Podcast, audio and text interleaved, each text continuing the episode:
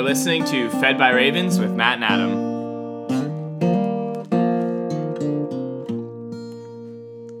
Good morning, Matt. Good morning, Adam. I love starting the show acting like nothing has come before it or after it. It's Yeah. like pure snow. It is. Even though we were laughing hilariously right as you hit the record button. Welcome to day 129 and 130 of reading through the Bible in a year. You are joining us on our uh, year long journey through the oral tradition, simply talking about what we're reading. We are bringing a little bit of education to it, so it's fun. We hope it's helpful. But uh, let's get right into the story, Matt. We All are right. in the thick of it. Our Old Testament reading for today is Judges chapters 9 through 11. Yeah. Man, the judges. So, what we just came out of a crazy story yesterday, or the day last reading, Yeah. with good old Gideon, right? Yeah. Gideon Jerubbaal. Jerubbaal, the uh, let, Jerubbaal. let Baal battle for himself. That's what his name means. Mm-hmm. Well, and he says, I'm not going to be your king, but then acts as a king and has a child with one of his many 70 concubines or whatever, one from Shechem, who he names Abimelech, which means My father is king. my father is king. So clearly a uh, conflicted character. Well, Yeah. guess what? There, so we did get 40 years of rest after Gideon, right? Uh, yes. we So, because Gideon did wipe out the Baals, and God, it's just showing us again, over and over again, that God uses broken people. He'll use a burning bush, he'll use a donkey, he'll use messed up men and women, which is a good thing. Mm-hmm. But uh, it's also a confusing thing for us. The main idea here with the judges is that God is sending a savior. He is sending a deliverer, someone who will bring in pockets of peace and restoration to at least keep them looking a little bit like the people of God. yeah. And so Abimelech, though, is a not even really a confusing character. He's purely bad. Yeah. He's just bad. So uh, where do we begin? I guess we'll start with he goes down to Shechem and he says, "Hey, you know this." Gideon had 70 sons, and those 70 sons are all ruling over the land. Right. So, you know, since you're my relatives, what do you guys say? Um, I just take over, so at least one of your relatives is the main king. And he starts with his mom, his concubine mom, and then has her talk to her relatives and slowly kind of turns the hearts of until the elders of Shechem say, Good idea. Yeah. And so, you know, you're at this point in the story, you're like, maybe he's just being smart because at least I'm thinking he's going to run for office or something. Right. But no, what he does is he goes uh, back to where the 70 brothers are. I f- He captures them all. he captures all the kids, all his brothers, his and brothers. kills them. yeah. Ritually kills them on a an altar, like a stone. A stone, right. Ritually kills them, says, Now I'm king. Mm-hmm. Uh, one brother escapes. yes. The youngest brother, Jotham. Yeah. Uh, And he does something kind of significant, almost acts like a, some kind of prophet. He does. It's very interesting. So he runs to the top of Mount Gerizim, the mountain of blessing, Right. and which Because is Shechem is in between the mountain of blessing and cursing, Gerizim and Ebal, yeah, right? Yes, and so, which is interesting. So he's there, and he's uh, he's like announcing uh, like a curse though towards the Shechem. towards Shechem, and so he he says this. It's like the first parable. It's was like the first say, real parable. Was this our first parable? Where think Judges, so. We're at Judges 9, and Jotham lays down a sweet little parable about, the trees trying to come up with a ruler for themselves. yeah, it's a, a parable about a king and why they're choosing like a vine, why they're choosing a fig tree, why they're choosing an olive tree. It's and like, everything keeps turning it down because it's like, look, I already do. I already have amazing stuff that I'm doing, and I Yeah. can't. I'm not gonna like give that up to rule over you. So then they go to a bramble, and the bramble says, yeah, I'll be your king. which produces nothing good. Right. It's a, and, and essentially Jotham at the end of the parable says, and then the bramble will like destroy everything with fire. Yeah. Because the bramble is good for starting fires. he says, uh, if you have taken the bramble as king in good in good faith, then great. But if not, then let out of the bramble like come fire. Yeah. Like let fire come out of the bramble and destroy you. Because see, I was thinking, um, you know what olive trees do? They produce olives. You know what fig trees do?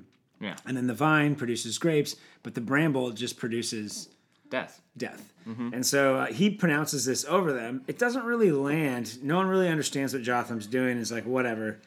He runs away. And then it, and following Abimelech's rule, then, is about three years of just kind of tyranny Yeah. Nothing good. to the point where uh, the locals, The Shechem, the town that like uh, like got him to be king, got him in this position. Yeah. That town hates him now. and so they start uh, setting up ambush. Apparently, through Shechem, you got two mountains. It's a trade route. Mm-hmm. And typically now, Abimelech would be receiving all of the taxes of anybody who goes through. He would be making money. And yeah, so like the deal is if you're a trader, you pay taxes to any ruler or king because they will protect you. and you're going through the land. Yeah. Yeah. Well, Abimelech couldn't protect people now because the people of Shechem hate him, and they're ambushing and taking the money from people. Mm-hmm. And so he has a problem. Well, that anyway, all it's all chaotic, right? So Gaal is that how we say his name? G A A L. yeah, yeah. Gaal enters, and he becomes uh, a part of Shechem. Yeah, so clearly, so at this point too, what we're seeing is, um, the Israelites in Shechem are living with Canaanites. There's Canaanites still in the town. So Gaal is clearly uh, a Canaanite, and so he's coming in. He's like, let's remember our roots. Our roots go all the way back to Hamor, who was the original owner of Shechem Right. back in the days of Abraham. And so that's what Gaal is calling back to. But so the- he's like a Canaanite. He's like, this land's ours. But the people of God are so like interwoven Mm-hmm. that they're like looking for some kind of ruler that will secure safety. When Yeah. they have it in the Lord, they've just gotten so far from it that this guy, Gaal, sounds good. Like, okay, you fight for us.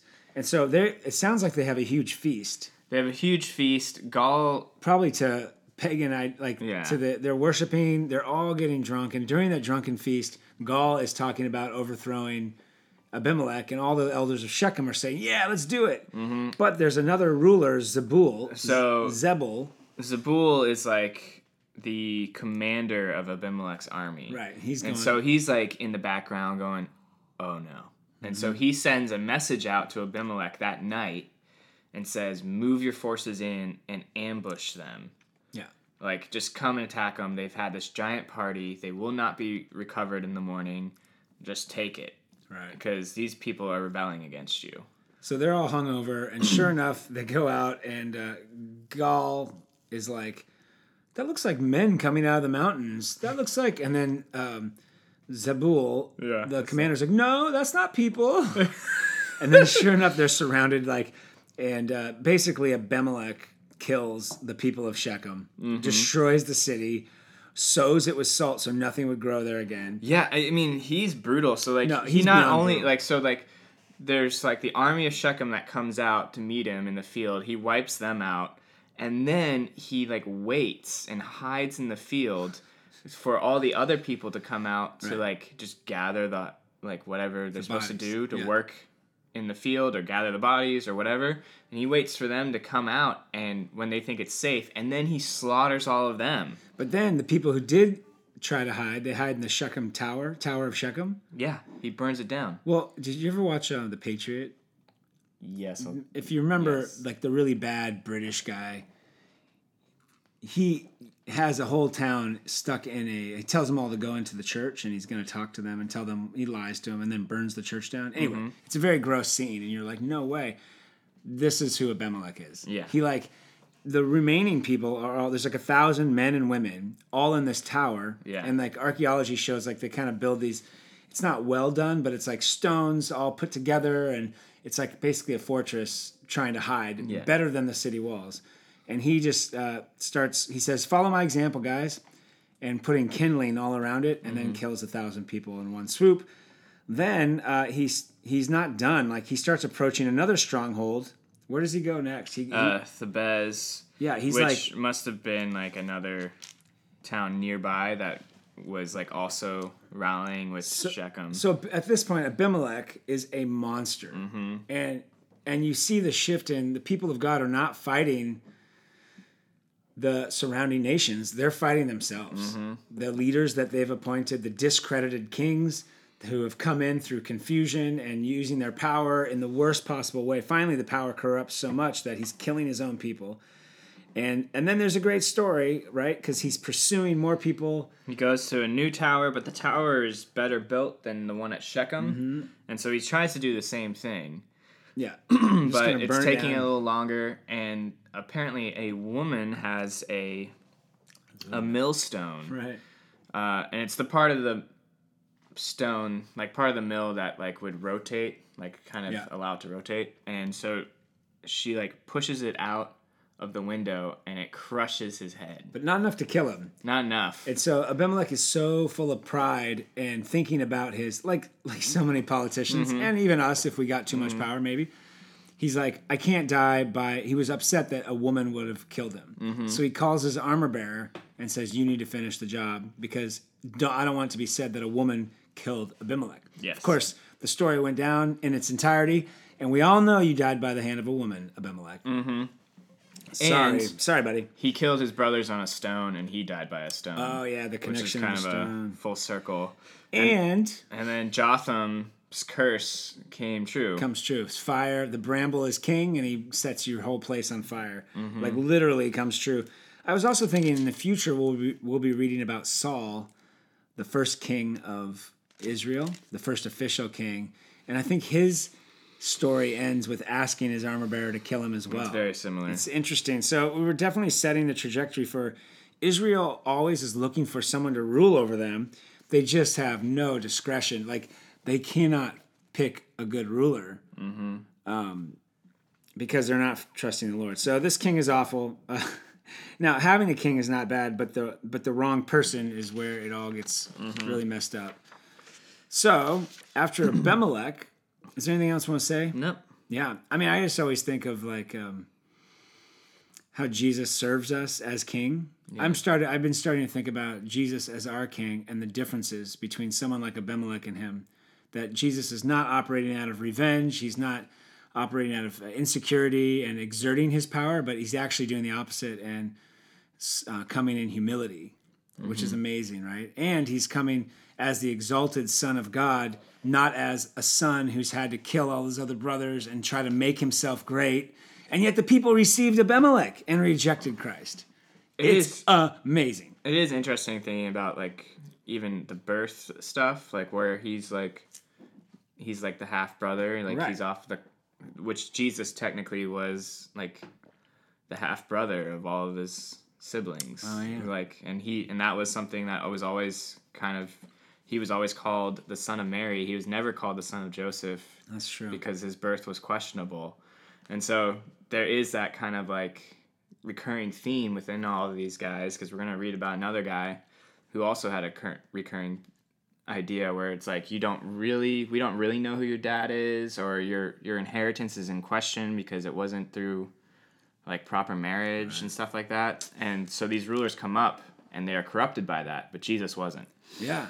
and that theme is going to continue, but in between um, Abimelech and our next judge, there's these two what are referred to as minor judges. Mm-hmm. So it doesn't say that Abimelech had any kind of rest after his reign, right? There was no, redemptive, excuse me, No. redemptive part to that. I think so- the rest came after he died. Well, he died, and then uh, there's two minor judges named Tola and Jair. Yep. and there's not much said about them. That's why they're minor. But uh, Tola was 23 years of kind of rest, and Jair brought in 22 years, mm-hmm. And uh, they followed the discredited kingship of Abimelech. And so what I was realizing is you add those together, and that's about 45 years.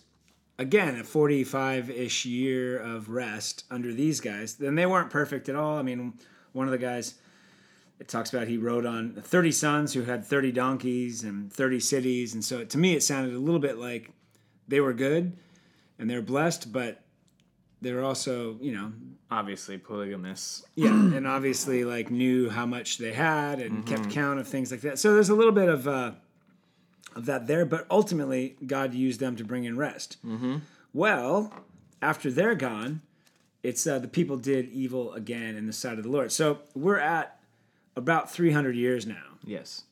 and it's uh, 18 300 years since the allotment really right? Mm-hmm. So not even the years of slavery in egypt now we're talking about the allotment of the land and uh, people did evil only this time it's like the evil is getting a little more embedded Yes. You know, so like now the people cry out because it's 18 years. So they live 18 years under the oppression of Philistines and Ammonites, are just oppressing them brutally.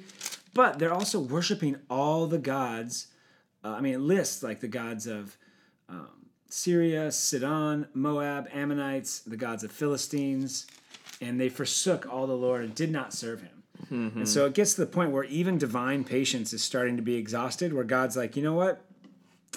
I'm about to be done with you all. Yeah, and like, I mean, and again, like these gods that they're following are awful. Yeah. They're like gross. Like the things that are required is like human sacrifice and orgies and all this stuff. And and then what's on top of it is like within history, they're like archaeologists are finding inscriptions where it's like where people have written, oh, Asherah was the wife of Yahweh, the God of Israel. And so like that's how much they were mixing Yes. everything and God's like, Nope. This is not the real story. Nope. This I'm is- out. This story is leading you all to slavery, and I can't be a part of it. Yeah. Well, the other idea too is I'm thinking over the 300 years since allotment, um, there's just more intermixing. Like maybe there's more trade, maybe whatever. The, you can just feel the presence of these people coming back. And that's what we'll see with uh, God raises up a savior. He raises up somebody who is the least expected. Jephthah. Jephthah. Jephthah was a mighty warrior, but the son of a prostitute. Yes. And so you see the judges. We started with Othniel, who came from the line of Ca- Caleb, right? It was honorable. Yeah. And now, uh, 300 years later, where uh, this is who God's finding. Yeah. Jephthah, who is a strong warrior. That's like the commendable part of him, but he's the son of a prostitute. He has fewer and fewer ideal qualities that would make him a leader. And in fact, he's such kind of a little rebel that um, they reject him. All the true sons who know who their dad is, and and wasn't that he has brothers who were Oh yeah, yeah. legitimate. Yeah. They push him out and say, "Get out of here." So he goes away into way east, way beyond like east northeastern. I tried to find it on the map, like, but uh, the only thing I could find was it was beyond um, Gilead. And if you look, if you look at like Gilead and Bashan, it's up to the northeast somewhere. So he's way out in kind of um, out of the promised land, and all these ruffians Yeah. have surrounded him. So he's got like this kind of Hell's Angels um, identity. Identity, yeah, Yeah. Like, and he's upset. Well, the weird thing about him though is he's like the uh, he's like the biker with the with the brains, right? Mm-hmm. Because as soon as after 18 years they they cry out to Jephthah and they're like, "Will you fight for us? Will you Mm-hmm. help us? We're so tired. We're crying out to the Lord." And he says, "Okay." But but the thing I've learned is that the tribal allotments are totally almost totally gone now. Like no one's operating in these stories according to like the tribe of Manasseh, the tribe of Gad. It's all now like Gilead and Bashan. It's regions because they're so mixed up. The definitions of the God of God's people and their land have become so synchronized, like uh, uh, so intermeshed that now it's not even. They don't even refer to the tribal lands. Yeah. It's hard to like. So if if they are in Gilead, they would be potentially Gadites. Right. So right, but, But- now you have to like, do some don't know. research to remember that. right. It's like the thirteen original colonies. Yeah. Like okay. Uh, so I do want to say Yeah. that the people that are oppressing Israel at this point. So we are on the east side of the Jordan, Right. um, but uh, it's the Ammonites, and the Ammonites were from Lot. Uh, they were the brother nation to Moab. Okay. and uh, they were way east of the Jordan. They were even more east of those lands, um, and so they had come in, raided through uh, Gad and through Manasseh, and we even went in across the Jordan and went down through Ephraim and Judah to like raid, and so they were causing a lot of problems. But we find them now in Gilead, which is east, like probably one of the more eastern cities of the allotments. Well, they asked Jephthah. They're like, uh, "Please help us," and he's like, "You guys hurt my feelings." Mm-hmm. And then he's like, "Will you make me your king, basically, the head over all your people. Yeah. They said, uh, sure, if you can pull this off, sure. Mm-hmm. And so he's like, all right. So he goes and talks to the kings of Am- Ammon and Yeah, he actually. This is the first like act of like kind of diplomacy. Well, and and Jephthah, really the son of the prostitute, who's known for being strong, he actually is one of the smarter. Like he he, He defends the Lord. He apparently knows the history. Well, that's what's so amazing. It made me think that everybody knows the history of their land, even the Ammonites mm-hmm. know, because uh, like so many things, when you're trying to work things out, you realize that the narrative has been distorted on on at least one side of the story has Yeah, been yeah, a little yeah. bit distorted. And so Ammon says, he, Jephthah says, "Why are you coming after us? Like these aren't your lands. Why are you trying to take them? Why are you doing this?" And he says, "Oh, because Moses." So like Ammon mm-hmm. is going back 300 years and remembering everything mm-hmm. the Lord did, whereas the people of Israel are not remembering. Mm-hmm. That's what's so crazy. So like the rest of the world is remembering, and uh, the rest of the world says, "You took all this land from us east of the Jordan." Mm-hmm. And so then Jephthah has to be like the scholar and say, "Whoa, whoa, whoa! No, we didn't. We wanted to pass through peacefully." But your kings, the Ammonite kings and the Moabite kings, came at us and Yeah. said no and tried to, to kill us. So we had to fight back. And our Lord gave us your land because you rejected. Right. Wouldn't you? Don't you take lands that your God gives you? Right. And so, So it's pretty great. how can you hold that against us? We just took the land that our Lord gave us. And and so the king of Ammon is like does not respond or care. He's like, ugh.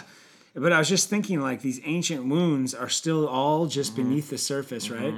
And that time does not heal the wounds. Yeah, three hundred years. Yeah, that's true. Only Jesus does. Mm-hmm. And so the wounds for the Ammonites are that we lost our land, and the wounds for the um, the Israelites are like we we don't trust the Lord. we didn't really believe that God gave it to us. Yes. Yes. So the stage is set then for one of the most controversial events in the Bible. it's crazy. So yeah, so it's interesting because he's obviously at this point one of the more connected guys to the history. He even says like the Lord will be victorious. Right. Um, he doesn't claim like victory is his. Like he's very like the Lord will be with us, but he does this thing right before he goes out to face the Ammonites, which is like, what are you doing? Why Yeah, would you what even are you say doing? that? And what is that thing, Matt? And so he says, he makes a vow before God and says, If you will give the Ammonites into my hand, then whatever comes out from the doors of my house to meet me when I return in peace from the Ammonites shall be the Lord's, and I will offer it up for a burnt offering. No. Yeah. No. Yeah. You're like, Don't do it. Why? Why? Why would you do that? Why would you say that? Why do you need to say that? Okay, so here's the whole. Well, let's give you the whole story, then we'll talk about why. Okay. Whole story is God gives a great victory. Yeah. They defeat everybody. He comes back, and his only child, his beautiful daughter, comes out dancing and singing the victory of Yeah, the Lord like and victory. tambourines. and Tambourine. She made up a song for him. And she runs out to meet him, and he starts weeping and tears his clothes because he made a covenant vow to offer a burnt offering, the first thing that came out of the door, like to him. yeah. And so she then says, Let me go for two months out to the mountains with my friends and mourn my loss and and mourn uh, the fact that I won't be able to have any kids or serve the Lord anymore. Like she sounds really pious and amazing. Like she may have been offered to the Lord. Like Yeah, that's anyway. that's good. I, I do want to talk about that. okay, later, so but that's the whole story. The whole story is he does it, and it's really confusing. yeah, like and and so his family line ends. his family line ends. You're supposed to go out to war to protect your family, and he basically uh, makes a deal that he didn't have to make, Yeah. um, and then and from it becomes this. Uh, apparently, the daughters of Israel went year by year to lament the daughter of Jephthah uh, four days in the year. Yeah. So out of it comes this like tradition where the girls uh, remember this awful event. Right. Okay, so now let's talk about what went wrong here for Jephthah. Like, why the Lord says, "I'm going to fight for you." Why would He say, "I'm going to give a burnt offering"? It sounds pious a little bit. It kind of sounds like, like, oh, I okay. So I here's you want to hear my Yes, I my want to hear your thing. I, I'm coming at it from like a cultural view Mm-hmm. point. Totally. I think he was so assimilated to the cultures around him that it was mixing Mm-hmm. He knew the history of God, but he also liked some of the things from the culture, and some of those things were human sacrifices. They Yeah. did offer their firstborn. Plus, the theme of offering your firstborn goes back to Egypt and it goes back to the Passover, but God says, I will protect your firstborn. Right. And so I will redeem your, you give your firstborn to me and I will redeem them. And God never said burn them on the altar. I, he always gave a substitute for the mm-hmm. people of God. I think Jephthah didn't fully understand that because of his culture. I also think the, the, even the notion to do this deal was from a place of insecurity of always being the prostitute son and trying to mm-hmm. overshow everybody like i'm so good. I'm gonna follow the lord. I'm gonna be super pious. Lord you don't need to do anything for me. I'll do it for you. And we've met people like that. We've had mm-hmm. that in our own hearts and minds where we're trying to prove that we're good enough for the things of god and i think it was a bad mix of pagan culture and his insecurity trying to prove that he's good enough to be blessed like this because he's trying to secure victory mm-hmm. and I've done that before where it's like, oh, Lord, help me not to sin. And then give me a good sermon on Sunday. Like I'm making deals with God. And the truth is, God doesn't make deals like that with you. Mm-hmm. He simply calls you to something. He, like the meek inherit the earth. He says, I will give you these things. You trust me, not do this, this, and this. And so that's the idea of religion, right? Do something good and you get good luck. Everyone loves the idea of karma, even though karma always crushes you. always. It always always. defeats you um, but for some reason it's attractive. That's why I think he did it. That's why I think he was disgusted with himself and so upset and he didn't need to. I think you can be filled with the Spirit and be called into a great battle and at the same time be impulsive and make foolish vows. Yes. And so I praise Jesus for forgiving me for all the stupid vows I've ever made in trying to help him give me good things. Uh, I know you have you have so, a more uh, well, religious. I have, well, I have a couple things. Yeah, One. I was thinking because apparently the words he's using in this term when he gives the vow, it's all Yeah. masculine. So one of the things I was thinking was, I wonder if he was kind of expecting, if not hoping, it was one of his older brothers that would come out to meet him Ah, first, yeah. And that he could do. There you go. And so I think that's what was kind of going in the background of his mind was He, like, he thought his brothers loved him. yeah, Or they would love. Oh, mm-hmm. that's even another mm-hmm. psychological level. yeah, Maybe then they'll love So- me and they'll come out and see me, and then I'll have to sacrifice, sacrifice one of them. yeah. See, it's a mix. Yeah, It's so I think it was. I think it was one of his. I think he was thinking one of his brothers would come out, which is awful. Uh, the other potential, while most people would say he probably did sacrifice his daughter, Yeah. uh, the other potential idea is there was a substitute sacrifice, and she was uh, lived the rest of her life as a Levite dedicated to the tabernacle, Ah, good. and she was like, but she was unable to have kids or anything like that. So because she was in that service, Right. And uh, therefore his it was as if she was dead. Well, that's the thing we need to realize is that the Lord never asks us to kill our children. Mm-hmm. In fact, He's the God of life, and so He has done nothing but provide substitutes Yes. for that. And so I hope it turned out that way, where she was dedicated to uh, priestly work, and so he lost her as a source of uh, lineage and inheritance or something. But um, yeah, but don't let that ever confuse you. Don't make, do not make deals with God. Simply receive His deal, Yeah. and His deal is to be gracious and merciful to you in the Lord Mm-hmm. Jesus Christ. Woo! So uh, Abimelech, Japheth, they're no good in Abimelech, and there's some good in Japheth Yeah. or Jephthah. Sorry, Jephthah, yeah. And uh, but it was confusing. He got confused. And just like your life, when we look at your life, there's some good things there, but if we look uh, for you to save us, we will be confused. Yes. The Lord only saves. All right. Ooh, we'll leave it on a question there. Yeah. Okay. What do we got for the New Testament today, Matt? Our New Testament reading for today is John chapter 6, verses 1 through 59. We have to cover 59 verses because these verses, if these verses were on a menu at a burrito place, they would be a loaded burrito. I kind of set everything up there. Um, it's just so much. So we get John's take of the 5,000. Yeah. And John connects this Oh, man. a lot more, like a lot more strongly to uh, the Old Testament than any of the other takes did. Well, John writes after, right? He records after. He's seen Mm-hmm. Matthew and Mark's. And so it is a beautiful like tapestry of Old Testament all the way to the to communion. Yeah. I yes. mean, this is like he the most it all the way through. if you want to understand communion and you want to understand the Old Testament uh, manna, like manna to communion, Mm-hmm. Yeah. or even it's connected all Yeah. in this. the 59 Passover. If you want to understand the Passover and how it becomes communion, this is it, John Mm-hmm. chapter six, because he starts with the feeding of the five thousand, which is the story we know. Um, Mm-hmm. But what's different about it is in John's he records the the little boy, right? Like the I'm looking for differences. And, Yes, and yes, I don't yes, think the. Uh, other ones had. Did they have the boy and a sack lunch? they had this they had like oh we have the barley loaves which we learned earlier with gideon that the barley loaf is the, least, lesser, yeah. the lesser um, and two fish we had that i think but it never i don't think it was ever attributed to oh it was a boy's lunch Because uh, this is just a side note, but I always love the idea of this boy.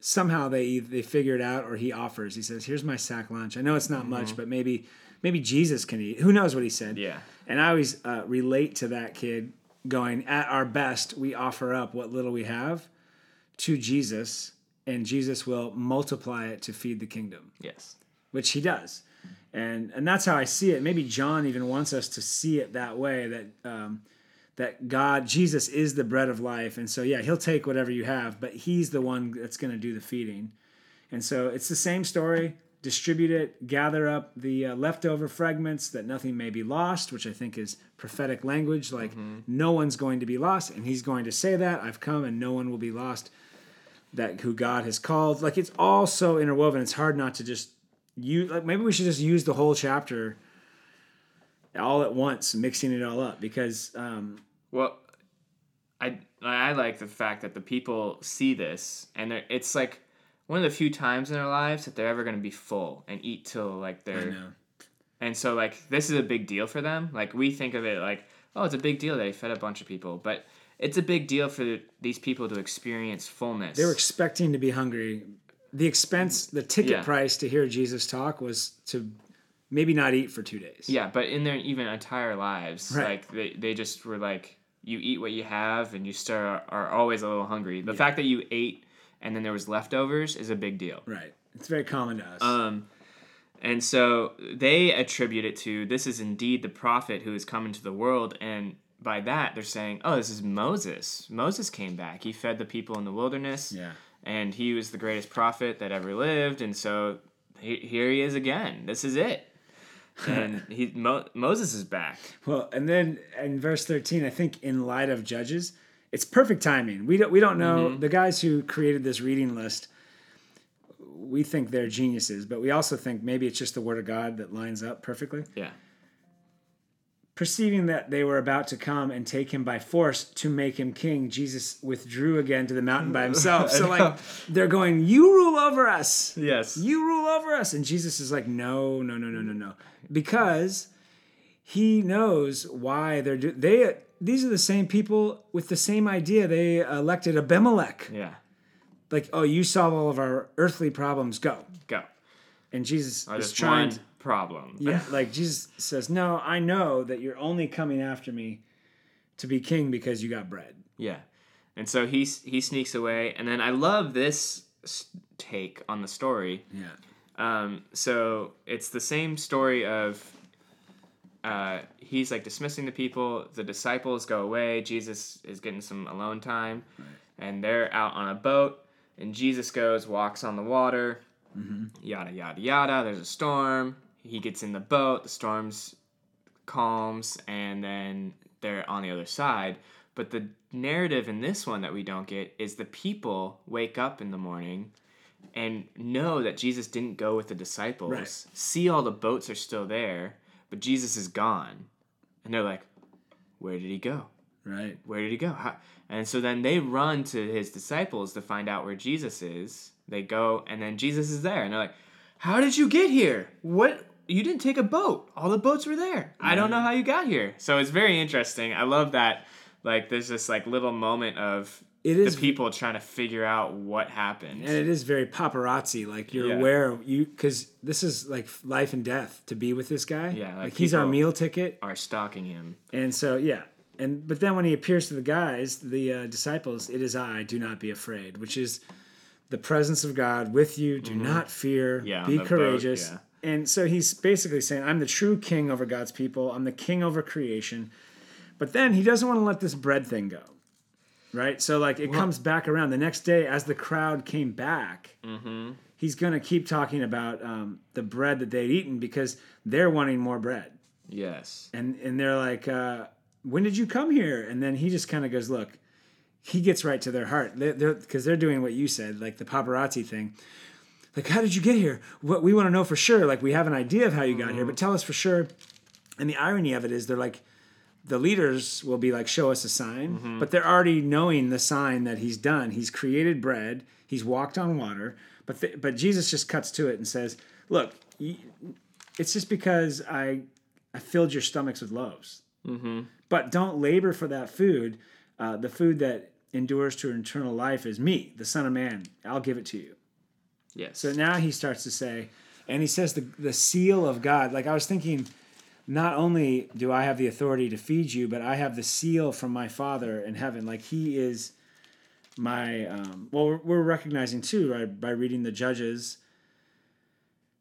the Father, um, uh, the authority of your lineage, it guarantees certain things. And Jesus is saying that God has sealed me to do this work, and I have fed you. And then he gets more explicit because they, they say, What do we do? How do we do the works of God? And the only work of God that Jesus says is that you believe in him who was sent. So that means you got to believe that he's sent from God. yes. And you just got to believe what he's saying to be made right with God. Yes, and I love this. This their response to this is mind-boggling and totally human. I love it. They say. "Then what sign do you do that we may see and believe you? What work do you perform?" Right. He just fed them, Right. and now they're going, "We, I, well, what makes you so great?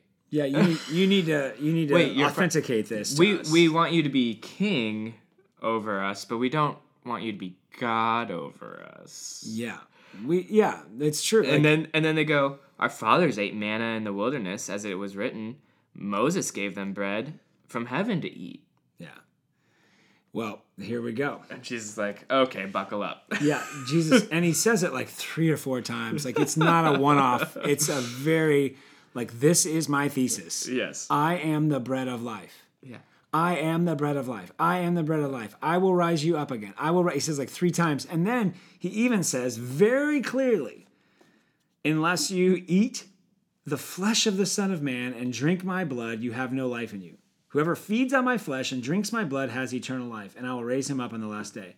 For my flesh is true food, and my my blood is true drink. Whoever feeds on my flesh and drinks my blood abides in me, and I in him." Now, could Jesus be any more clear? What do you think Jesus wants us to hear in that section I just read? Something about his flesh and his blood. Like, do, you realize how straightforward, like, Jesus is saying four times in those two verses eat my flesh, drink my blood, eat my flesh, drink my blood. What? Uh, whoever feeds on my flesh, drinks my blood, abides in me, and I in him. So whoever feeds on me, he also will live because of me. This is the bread that came down from heaven, not like the bread the fathers ate and died. Whoever feeds on this bread will live forever. Yeah. So Jesus is saying, I am the manna. God has sent me to feed you in the wilderness, to but not only to feed you, I you eat this and you will live forever. Mm-hmm. I I love I love that they have like another like little callback to the Israelites in the wilderness. Right. And it's like so the Jews grumbled about him because he said, "I am the bread of life that came down from heaven." Yes. And I just love that they in, John inserts like the grumbling because that's what they were constantly doing in the wilderness, and here they are grumbling against the bread of life and being like, "What is it?" yeah. The manna comes and they're like, What is it? We're sick of it. It's coming out of our nostrils. I don't know what we're doing. Jesus comes very clearly, says, I am the manna sent from God. And they're like, "I don't like that." I don't get it. What is it? Tell us again. Show us again. Yeah. Can we have something different? Wait, yeah. Yeah, and then they're like, "We know, we know where he's from. Like, we know his parents. How does he say I've come down from heaven?" Like, Right. I love all their their questions and their complaints, and they're just like, "Just give us the food again. Just do the thing you did in the wilderness again. Stop telling us these riddles." And then how can this man give us his flesh to eat and his blood Yeah. drink is what they're asking. And and then so then he has the conversation with his disciples. Which we'll talk about next time. oh yeah. Whew. Wow, man. Well, I, that, to wrap it all up there, it's just like when you come to the Lord's Supper. So you start with Passover, and behold, the Lamb of God who takes away the sin of the world is here. His blood now is over the doorpost of our hearts by faith. That so those united by faith to Christ will be raised up on the last day to enjoy eternal communion with the Father. Mm-hmm. And so uh, when we take communion, we're we are eating His body and drinking His blood. That's what He said, and we do it by faith. And we kind of go, "What is this?" Because it's just bread and it's just wine or grape juice, but it's also something else, you know. So even your, we can even grumble about the Lord's Supper, like, "What is it? What is it really? I can't understand it." perfect. That's how you know it's manna from heaven. That's how you know it's sent from God because it's a mix of spiritual and physical. Mm-hmm. What is it? What is it? How does this happen? How can this be? Doesn't matter. By faith, you say, This forgives me of my sins. Thank you, Jesus Christ. I love you. Woo! I am the bread. That's good stuff. All right, today we're going to read Psalm 59, verses 1 through 8. Deliver me from my enemies, O God. Protect me from those who rise up against me. Deliver me from those who work evil, and save me from bloodthirsty men. For behold, they lie in wait for my life. Fierce men stir up strife against me. For no transgression or sin of mine, O Lord, for no fault of mine, they run and make ready. Awake, come to meet me and see.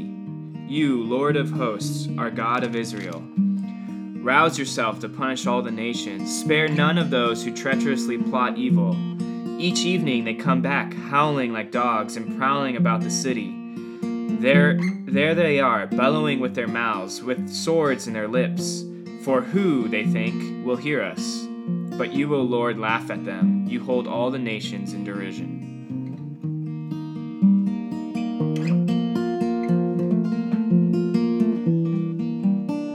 Boom. You've just been fed by ravens. Go in peace and serve the Lord. We'll talk to you next time.